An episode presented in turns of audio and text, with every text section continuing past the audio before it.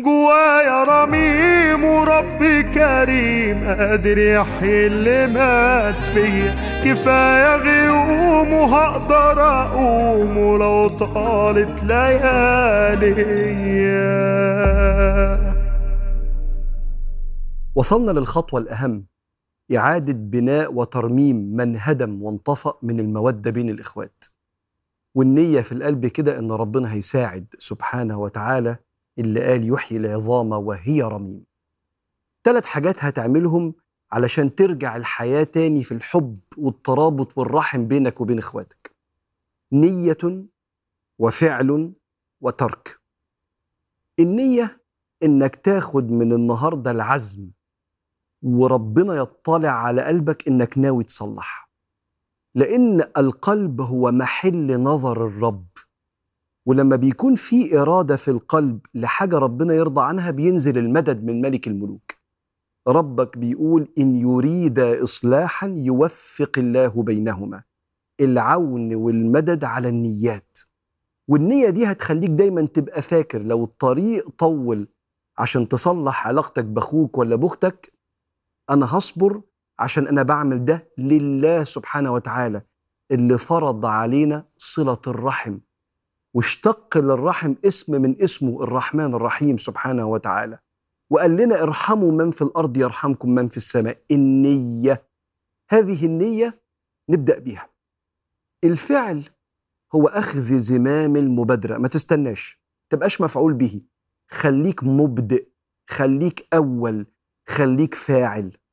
لما سيدنا النبي عليه الصلاة والسلام علمنا عن الخصام فقال يلتقيان فيعرض هذا ويعرض هذا.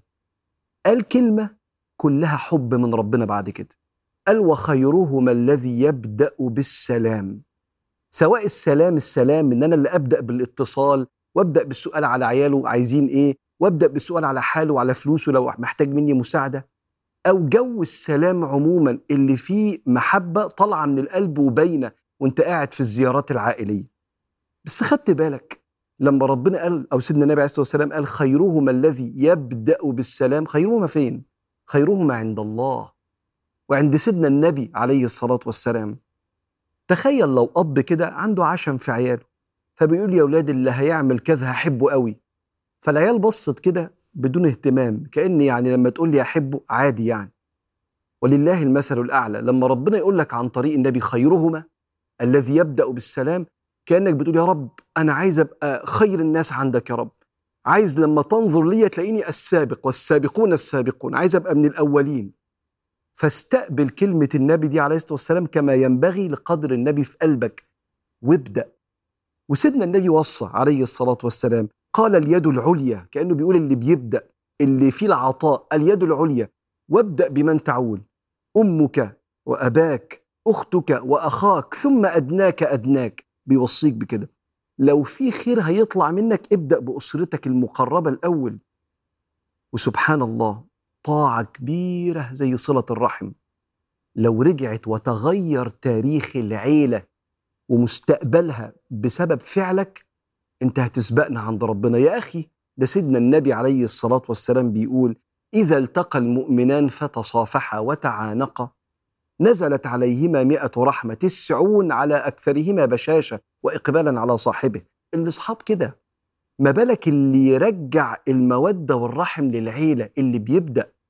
فأنت عندك نية وعندك خطوة. آه عندك ترك. اترك إيه؟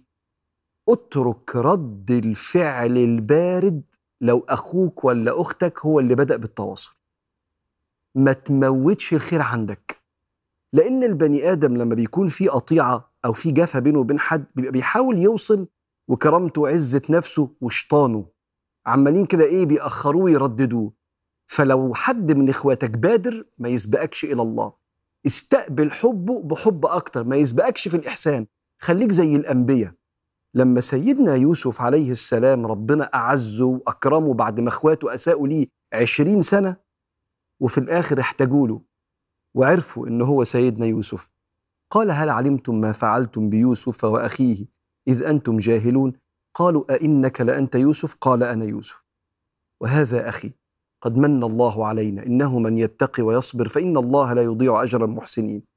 فاعتذروا له من تحت قوي قالوا تالله لقد آثرك الله علينا ربنا أكرمك وفضلك علينا. تالله لقد آثرك الله علينا وإن كنا لخاطئين. مش هينفع بقى يكسبوه في الجمال والإحسان. شوف قال إيه؟ قال لا تثريب عليكم اليوم. مفيش عتاب ولا أي حاجة. أنا نسيت لعشرين سنة. لا تثريب عليكم اليوم.